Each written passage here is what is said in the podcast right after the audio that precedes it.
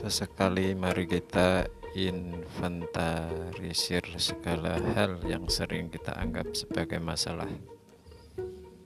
Dari semua itu, coba hitung mana yang benar-benar asli masalah yang memang menuntut diselesaikan, mana yang ternyata cuma dianggap masalah alias kita permasalahkan, yang berarti aslinya itu bukan masalah.